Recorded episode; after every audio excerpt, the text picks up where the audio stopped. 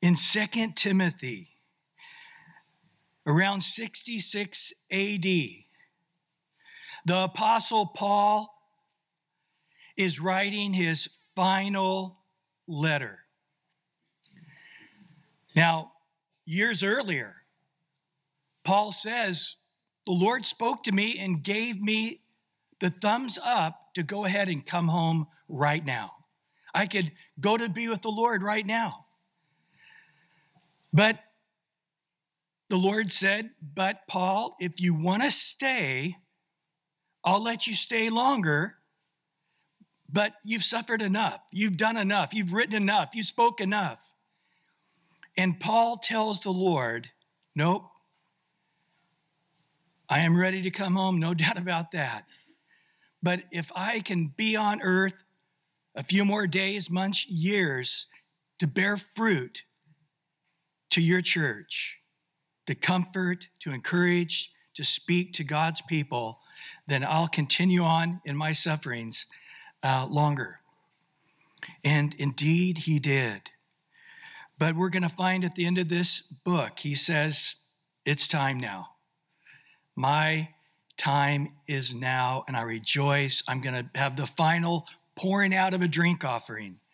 And uh, I'm going to go be with the Lord, and I'll be looking forward to all of you guys who are rejoicing, thinking about the Lord's return. And so we've been working our way through these first few verses. And in verse six, we saw last week that Paul says, Timothy, I'm reminding you to stir up the gift. Seth, I've told you before that I'm reminding you, you don't have a spirit of fear, but of power and love and of a sound mind. And Timothy, what we've been called to doesn't look very glorious. So don't be ashamed of the testimony of God. Do you remember that in 1 Corinthians chapter 4? Paul says, This very hour I'm poorly clothed, I'm hungry. We're in tremendous need. Not just men look at us wondering, angels look at us wondering, going, What is this thing with Paul? He goes through a walk in the city, he gets robbed. He's traveling through the countryside, he gets robbed. He gets beat up by the Jews and beat up by the Gentiles. Been shipwrecked three times. We read of a fourth one at the end of the book of Acts. Stoned to death one time. And Paul says, You guys in Corinth are wanting to disassociate yourselves with me. I'm of Paul. Oh, no, no, I'm of Apollos. I'm of Cephas. I, am of anybody but Paul Christ. I, you know, and, and Paul says, even the angels look at us wondering, how can God's number one man look so unglorious? What can go wrong in his life does go wrong in his life. And then, of course, he ends up being imprisoned. And Paul says, I'm doing all of this that you become fruitful. I'm suffering all these things to fulfill my calling, to make you royalty, he says to the Corinthians. So now you're kings. You're doing great financially and, and emotionally, and you got a great church going. You have all these guest speakers coming through, and, and, and you just you don't want your wonderful Christianity tainted with, oh, the guy who started our church is in prison now that just doesn't preach very well to the new people coming in to the church at Corinth. We want to just look like everything's prosperous and wonderful. And he says, I'm not saying this to shame you, but I am saying this to spank you. And Timothy, now in Ephesus, falling into the same trap. He's wanting to dis- disassociate himself with Paul, his father in the faith. And Paul says, Timothy, no way. I'm not letting you off the hook, But I want you to not only not be embarrassed, I want you to share with me in my sufferings and in chains. And we looked at that last week, all the verses where Paul says in Hebrews, he says, And you who are not in prison, be as if you were in prison, side by side with those who are suffering for Christ's name's sake. And so now he's reminding him in verse 9. I remind you again here. He says, Who saved you? I want you to ask yourself that question. Who is it that called us? Who is that? Who is the one that, that gave us this holy calling unto him? Not according to our works, not according to this, but according to his own, own purpose and grace, which was given to us in Christ Jesus when? Before time began. Before time ever started, before the earth was ever made, before the first molecule was ever there, I chose you. I saw you in time. I called you before the first second ever clicked on a clock.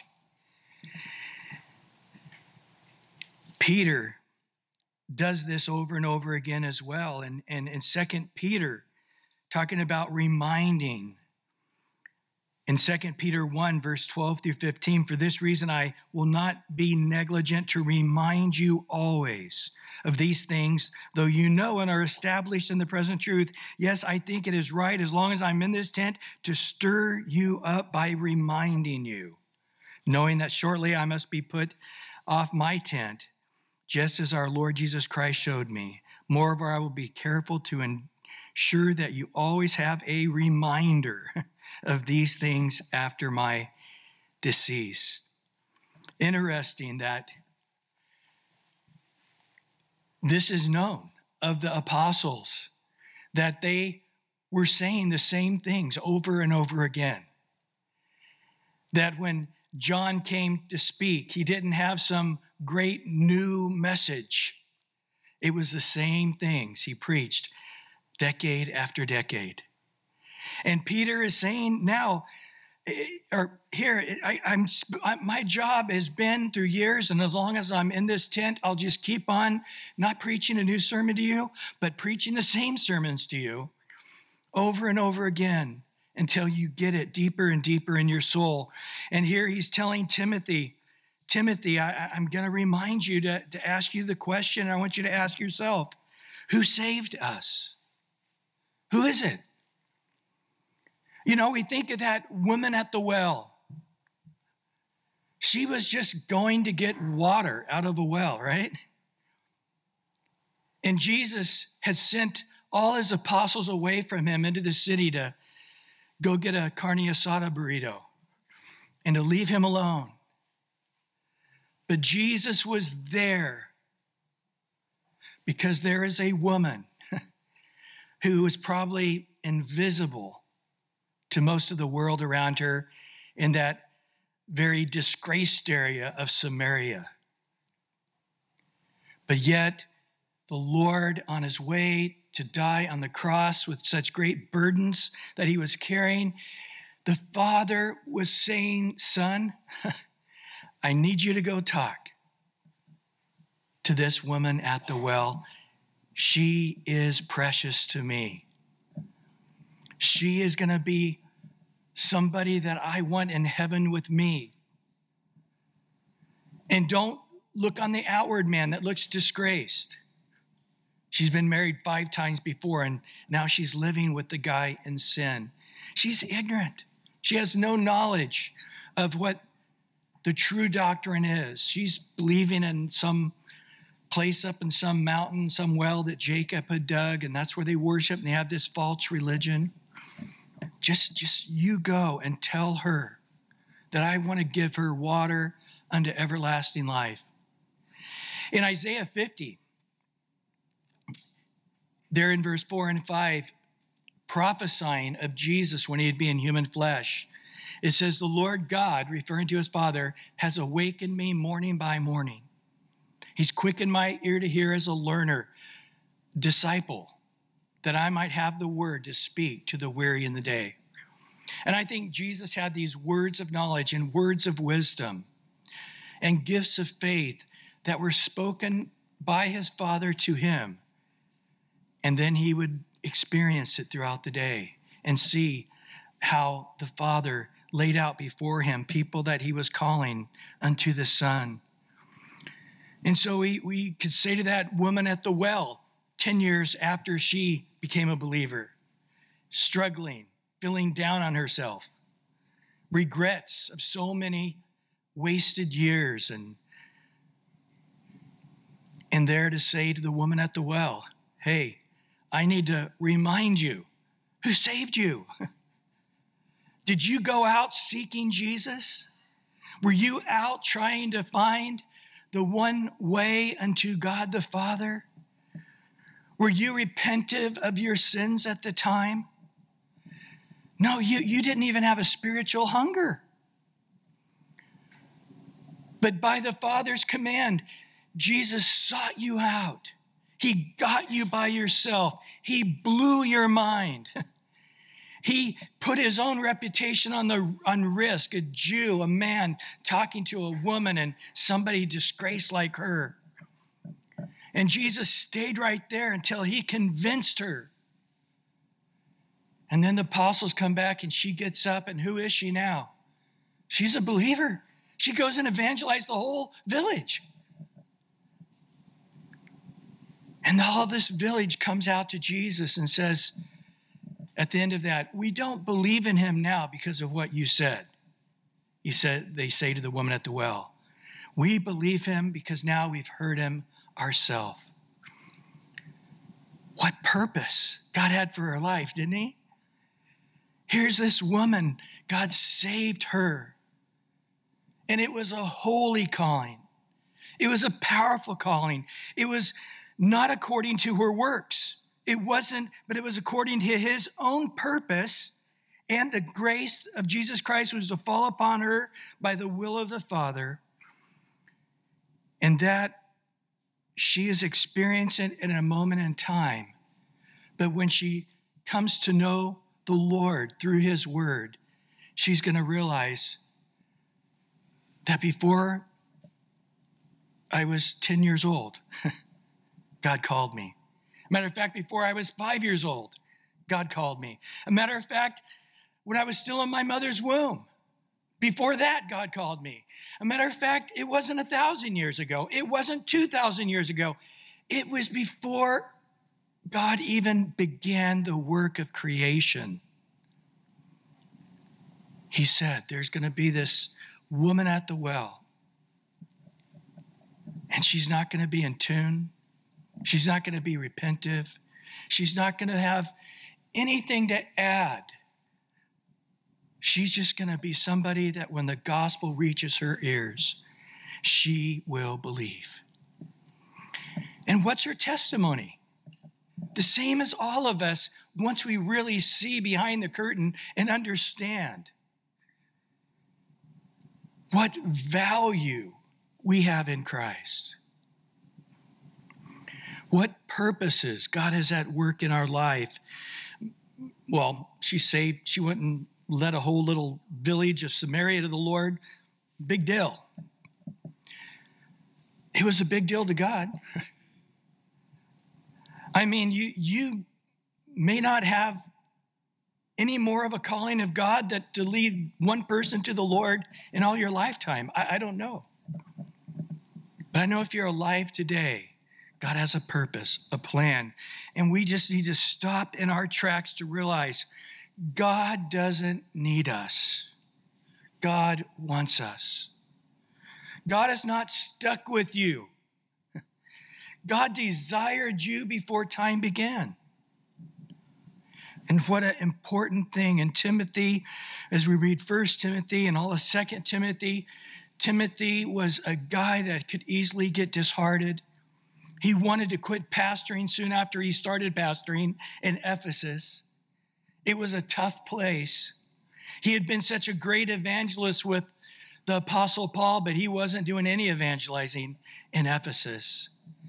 He was trying to, to just do the minimum without upsetting anyone. And, and Paul is saying, Timothy, who are you in Christ? Do you know who you are in Christ? Who saved us? Who called us with this holy calling? In John 6 37, just to drive this point home, all that the Father gives me will come to me. And the one who comes to me, I will by no means cast him out. In John 6 44, no one can come to me unless the Father who sent me draws him, and I will raise him up at the last day.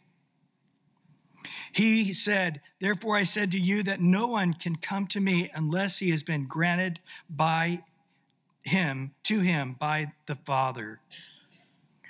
And it's not of our works. We just studied in Titus this great passage. When the kindness and the love of God our Savior towards men appeared, not of works of righteousness which we had done, but according to his mercy he saved us through the washing, the generation, and the renewing of the Holy Spirit, whom He poured out on us abundantly through Jesus Christ, our Savior, that having been justified by grace, we should become heirs according to the hope of eternal life. You can read through the Old Testament, and you'll have moments where it's so clear to you about the kindness of God. But it's not in every chapter. There's a lot of laws, poetry, judgment. But yet there's enough nuggets where you realize that God's desire is to have mercy on man and not judgment. That, that one day the law will be fulfilled. And once the law is fulfilled, then we can be declared righteous. But how that would happen, it was a mystery. And so people waited in hope for the mercies of God somehow. They tried to live the best they could according to the law, but they failed miserably, continually. But then through Jesus Christ, it appeared salvation. Jesus came on the scene, and the nature of God that had not been revealed yet to man the fullness of the Father, full of grace and truth. It came as a light just shining upon the world. And although Jesus was just a poor carpenter from Nazareth, never wrote a book, never, tra- never traveled farther than 90 miles from the place he was born, was not a king, was not a college graduate, didn't have a great singing voice, wasn't a beautiful person. The Bible in Isaiah 52 tells us that his visage was not attractive. But yet, the entire world is still affected every day by that place, by that light, by that person, Jesus Christ. Everyone in the world today, except for a couple little pockets, will write 2018. Why? I, have been in communist countries.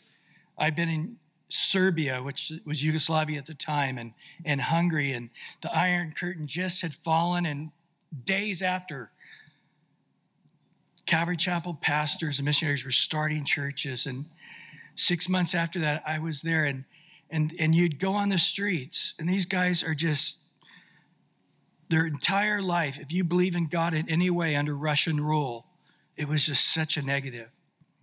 But yet they had been well educated. And I, I would ask them, it's like, why is it 2018 right now? And they would all say, because 2018 years ago, Jesus Christ was born.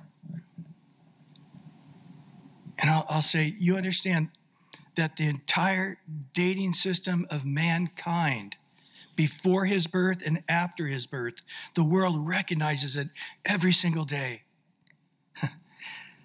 I was looking at all the countries making a statement about Jerusalem and about United States moving the our embassy to, to Jerusalem. And boy, everybody in the world has a strong opinion about Jerusalem. Did you know Jerusalem is so tiny? It is not a big city. As a matter of fact, the entire country is about the size of Southern California, the size of Rhode Island. It's tiny. And here is this dusty, dirty city. Yet the whole world is angry that Israel has it and they're not sharing it with the Palestinians. And you're just like going, you know, you don't hear people from all over the world talking about Denver. Now, let me tell you about Denver. Let me tell you about Moscow. Some city in and some of, you know, Brazil. Brazil is a country bigger than the United States. The only reason we're bigger is because Alaska. But if it melts, we're smaller. but the continental United States, Brazil is bigger. If you added to Texas to the United States, that, then it would be equal to Brazil. The natural resources they have. Do you ever hear in a 30 minute newscast about Sao Paulo? Rarely. But try to make it through a 30 minute news time with not somebody from Jerusalem telling you about the Eastern world or talking about Jerusalem. Do, you understand these things? This, we're such a spiritual world.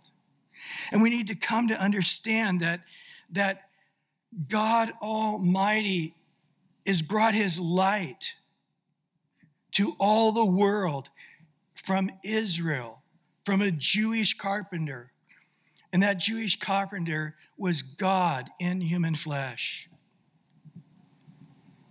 He didn't do some great miracles that the whole world would have been enamored by it. He did miracles, but that wasn't his claim to fame. The reason the world is shaken by Jesus is because of the New Testament. It talks about a grace that no other religion could make up. It talks about truth, and it's not compromising the truth.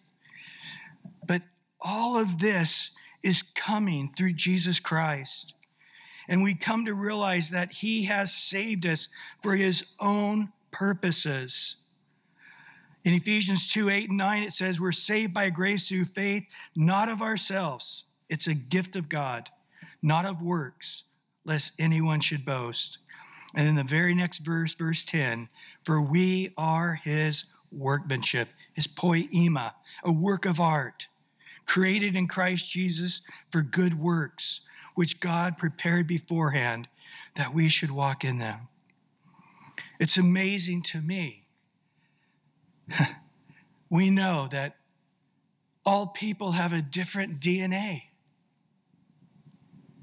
And we've learned now that just one little scratch of skin has all the information to, to make you reveal your hair color, your size, your face,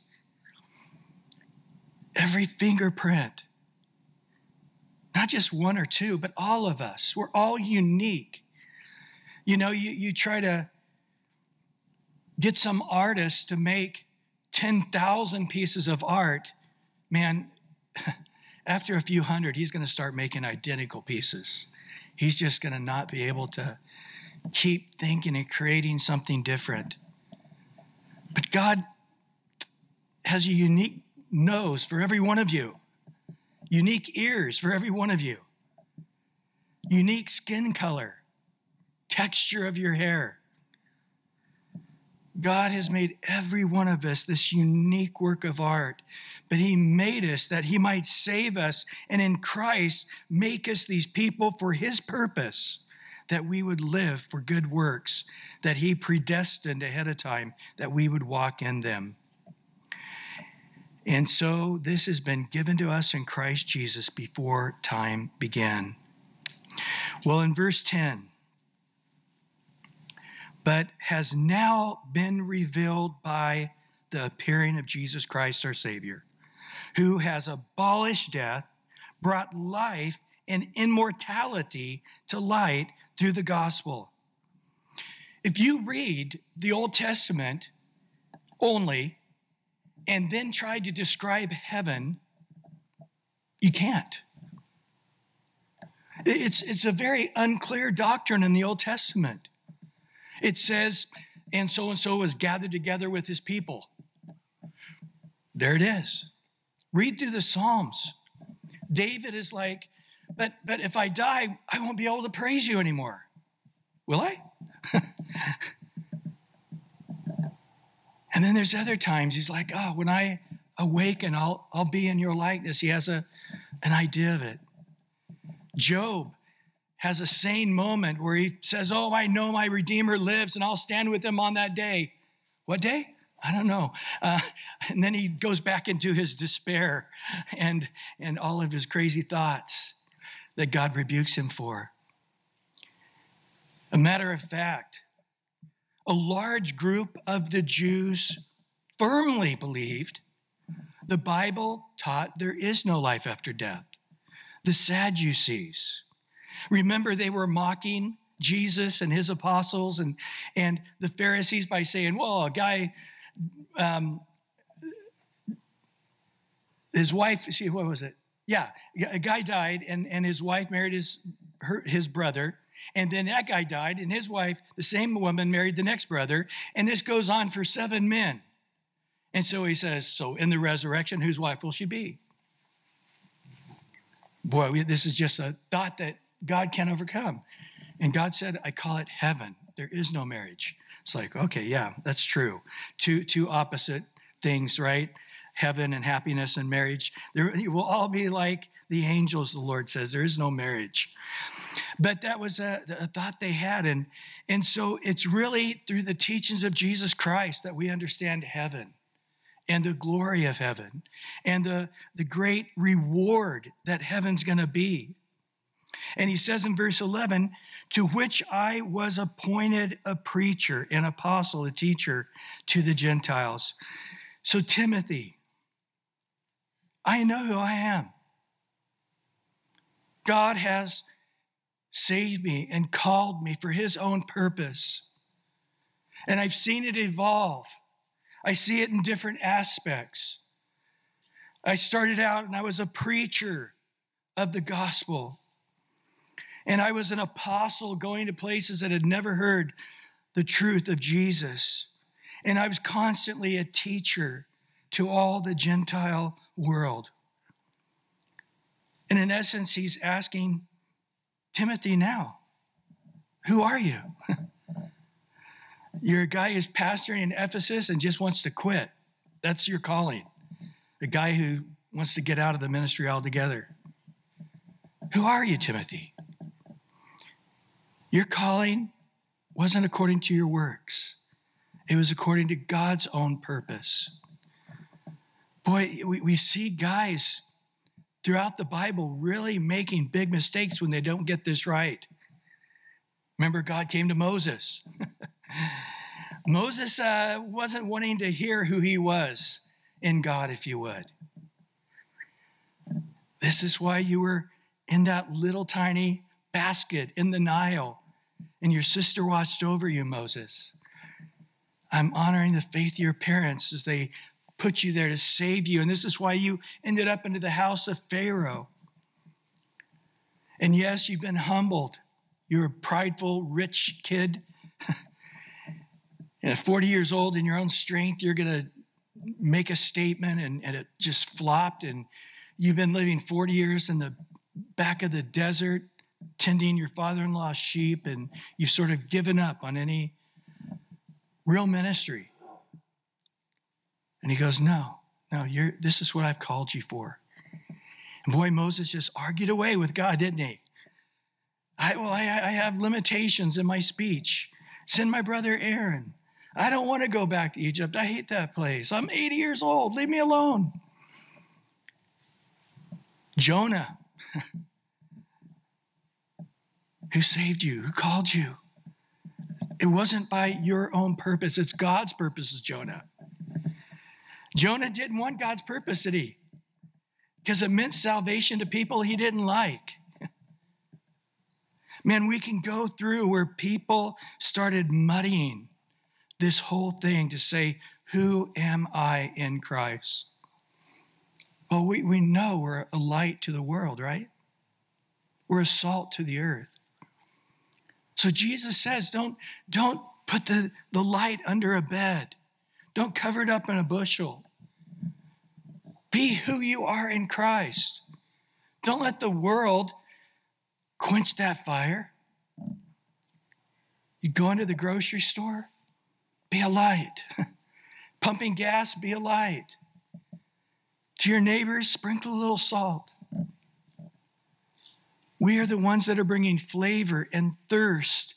And, and just like Jesus with that woman at the well, his light came.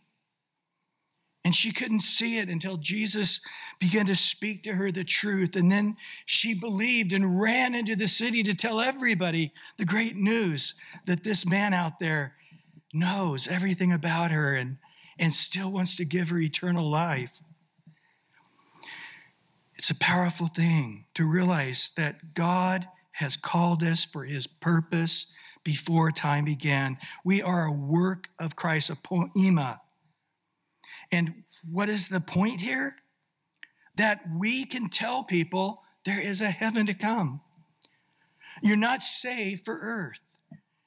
And this is again where I think in the last really close to 100 years now, there has been an American gospel that says you'll know you're right with God because you'll be richer than your neighbors. You'll be healthier than non Christians.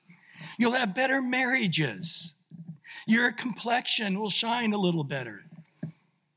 You'll get warm and loving feelings more than people who aren't saved. You'll be happy, happier. Does God anywhere in the Bible say follow him and you'll be happier? The opposite. In this world, you will have tribulation. Be of good cheer. I'm happier because I get more suffering than the rest of the world for following Christ.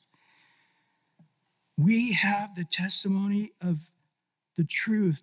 Uh, Jesus Christ has brought eternal life. And I am called to this, and you are called to this. And we, we know now that we are all called to be preachers and teachers, right? We all, one's a hand, one's a foot, one's an eye, one's an ear. Not one part of the body is more important than the other part of the body. We are all absolutely necessary to function as a church congregation, to, to be that to the community. And so we need to know and ask ourselves that very question. Peter, in his last letter, this is Paul's last letter, and Peter, in his last letter, he does the same thing. In 1 Peter chapter 2, verse 9 and 10. But you are a chosen generation, a royal priesthood, a holy nation, his own special people. The King James says peculiar people that you may proclaim the praises of him who called you out of darkness to his marvelous light, who once were not a people, but are now the people of God, who has not obtained mercy, but now have obtained mercy. Peter says, guys, Christians, quit moping around, you bunch of Jewish Christians. You're not just a part of the New Testament priesthood, you're a part of the New Testament royalty. Just like Jesus is our king and our priest, we, like Christ, are kings and priests unto our God. Now, from man looking at you, he may see your life looks similar to his. He, his family got the flu, and your family got the flu. He's struggling to make his car payment, and you're struggling to make it your car payment. Heat wave comes, and his flowers die, and your flowers die. From his point of view, he doesn't necessarily see it until you walk in it. You see? We need to go out and say, just like Peter says, we are God's chosen generation. We're here for a second, and then we're going to be eternally with the Lord. Our life here is just a momentary vapor, and then we're going to be with the Lord. And so we are that royal priesthood. We are the holy nation. We're his own special people that God is through us infusing an ambassador of this marvelous light.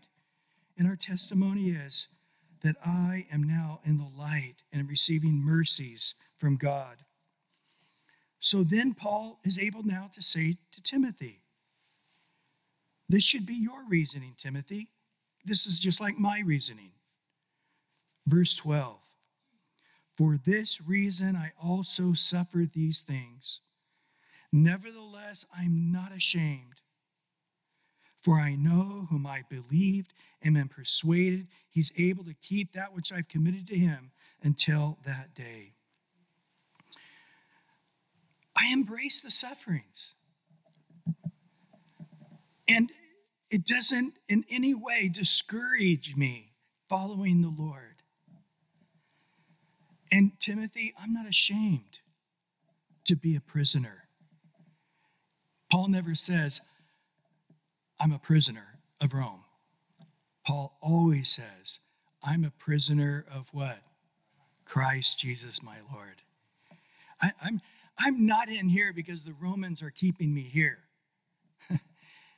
if tomorrow God decides I'm not going to be in prison, I'm not going to be in prison, right? Remember Peter?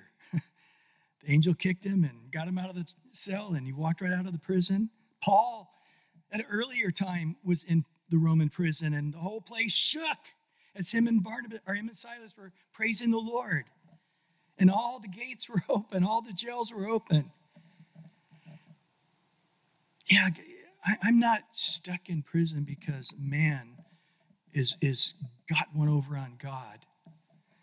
I don't have these sores and this sickness and these difficulties because God's failing me. No.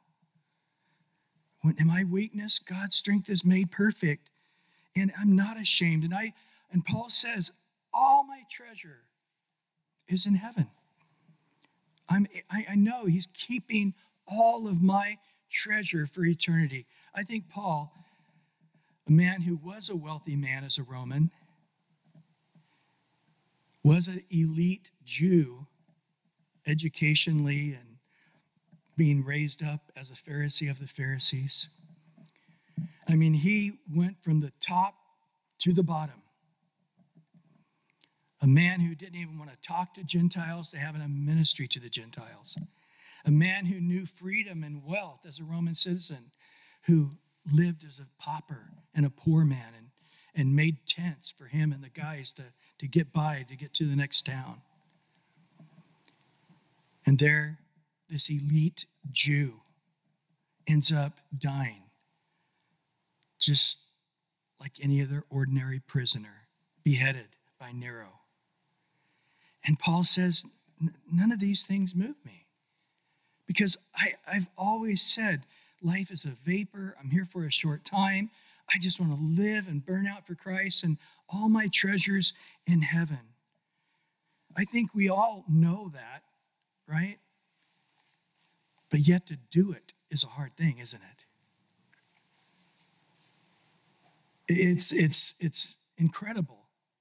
You know, when you, you just start looking at how God tells you the minimal Christian life will produce incredible fruit, right? If you will meditate in God's word day and night, He's made it so you can pray without ceasing. He, he's not asking us to carry a rug around five times a day to roll the rug out and face east. He's not telling us to wear, you know, beads and to stop three times a day and to count our Hare Krishna Beach, Hare Hare Krishna Krishna Rama Rama one, Hare Hare Krishna. I got to do this 90 times, several times a day. To shave our heads, to crawl on our knees for miles to get to some holy place. He doesn't tell us to try to save up all your money and fly to Mecca and join hundreds of thousands of people to draw near to a holy place. He says, everywhere you're at, freedom. There's no special place. Wherever you want to gather, gather in Jesus' name, we're having church. Just two or three. That's good enough. Pray without ceasing, anywhere you're at. Just can't read the Bible? That's okay. Just meditate. God, just, what are you speaking to me? What, what was the sermon about? Oh, yeah. Lord, just, oh, Lord, speak to me. Our finances. I don't think anybody here would question if God said, Give me 40%. Right? He's God. Isn't he worth 40%? If he said 30%, we'd go, Wow, this is a pretty good deal. 70 30. We wouldn't question it, would we? But yet, somehow, when it gets down to 10%, people are going, Oh man, can we do nine and a half this year? It's, it's always interesting to me. God just gives us the minimum and says, I will bless that and make you fruitful. I'll store up treasure for you. And, and we just come to that line. If I'm given 10%, it's going to be barely 10%. You know, if, if I'm going to give myself to, to God in some way, it's going to be some minimal thing. And, and Paul's trying to shake Timothy out of this and to say, look, I'm not ashamed. You shouldn't be ashamed. I suffer, so what? We all are going to suffer. Those who live God in this life will suffer persecution, Paul says in 1 Timothy. It's, or he's going to go on to say in 2 Timothy here. The fact is, is that it's okay. In this world, we'll have tribulations. I, I'm going to say this to you, Jesus says, so you're not stumbled. Men are going to hate you because you like me. People are going to call you Satan because you follow my words. There's going to be a time towards the end where men are going to kill you for Jesus' sake because they have a different Christ, which Paul did not preach. They have a different gospel that tickle their ears, but it's not the truth of the gospel. We need to all catch up, get up to date here. To follow Christ is going to cost us more and more and more. And the idea that Christianity is somehow supposed to bless us on this earth, it, it's just wrong. You look at most of the world today, the moment somebody becomes a born again Christian, their life is harder. You go to the Jews, and the Jewish boy comes to Christ. What's going to happen to that Jewish boy? What's going to happen to that 25 year old Jewish man that you led to Christ in Israel today? He's going to be cut off from his family. He, he's going to probably get kicked out of his house, lose his job, be made fun of by um, all his atheist friends. One billion of our planet today are Muslim territory. Do you think if a Muslim gets saved, he's going, woohoo, I'm happy in Jesus. I'm so happy ever since I got saved. All my cares are been taken away. Is that, is that what's going to happen? what about in France or in Sweden? You go to these humanistic places in Norway. That if you, you start spouting that you even believe in God, they're going to pound you, they're going to make fun of you. In the hotbed where Christianity really was held for several hundred years before exploded into the world with missionaries was England. England, it was like the entire country was a, a, a, a bed of discipleship.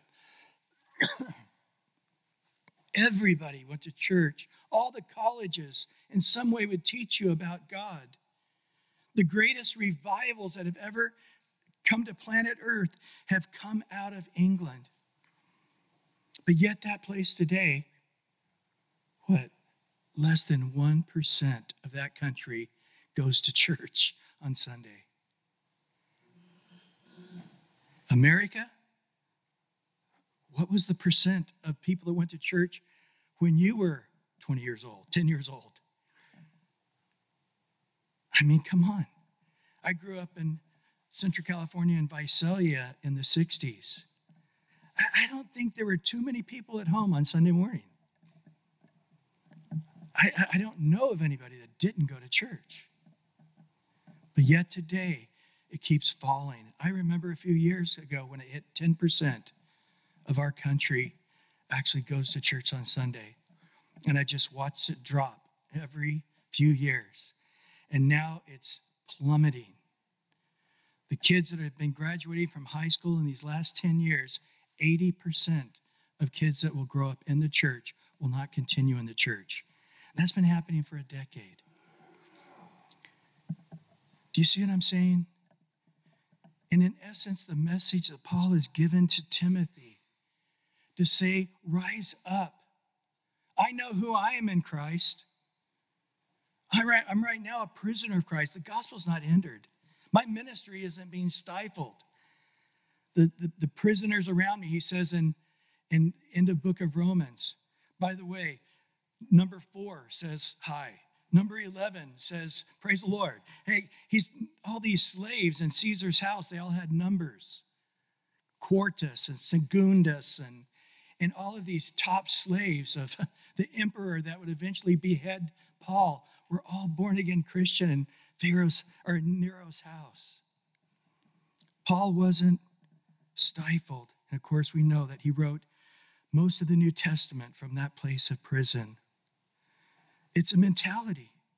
God told Paul in Acts chapter 9, verse 15 through 16, but the Lord said to him, Go, for he is a, he's talking to Ananias, go, for he is a chosen vessel of mine to bear my name to the Gentiles, to kings, the children of Israel, for I will show him how many things he must suffer for my name's sake. Paul's going to be an example how earthly it looks like how could God be with that guy? But yet he was the number one guy who had the message for not just the Christianity of his day, but for all the ages until the Lord returns. In Matthew 6, Jesus says in verse 19 to 21, Do not lay up your treasures on earth, where moth and rust destroy, thieves break in and steal, but lay up your, for your treasures in heaven, where neither moth nor rust destroy, where thieves do not break in and steal. For where your treasure is, there your heart will be also. In Hebrews 11, verse 24 to 27 By faith, Moses, when he became of age, refused to be called the son of Pharaoh's daughter, choosing rather to suffer afflictions with the people of God, rather to enjoy the passing pleasures of sin, esteeming the reproach of Christ greater riches than the treasures in Egypt, suffering for Christ as greater riches than all of Egypt for he looked to the reward. By faith, he forsook Egypt, not fearing the wrath of the king. He endured as seeing him who is invisible. And so we come to this place here, and, and we just simply stop a minute and ask ourselves who am I in Christ? Am I called to be an ambassador of Christ? Am I called to be a disciple of Christ? Am I called to be a light? Am I called to evangelize? Am I called to go into the world and make disciples? What, what are, who are you? Did Christ save you? Then he had a purpose and a plan before time began that you would now walk in it. And Lord, we come before you right now as we are meditating on these things. And we realize that it's not just Timothy that has this minimum mindset of living for you, but we do also. That there in Ephesus, that large church, there was a pocket of, of easygoing Christianity, as it is in America today. We know most of the world to choose to follow you is difficult. Hardship, suffering, maybe the loss of a marriage or parents or children, your community, all your holidays. Everything now is, is completely gone and isolated because they've chosen Christ in China, in India, throughout all the Muslim world, the liberal Europe now, Canada. So difficult to, to stand and proclaim Christ without serious, serious backlash. Lord, we ask right now that you would just remind us of these things. Nothing new here tonight, but yet by the power of your Spirit, reminding us that there are greater things in Christ that we're to be living out. There's greater works that you have, that there's an intensity of joy, of greatness, of, of fruitfulness, if we will seek you with all our hearts then you will be found by us. And we know, Lord, that we desire more, more fruitfulness, more love, more power, greater work of your gospel right now through us.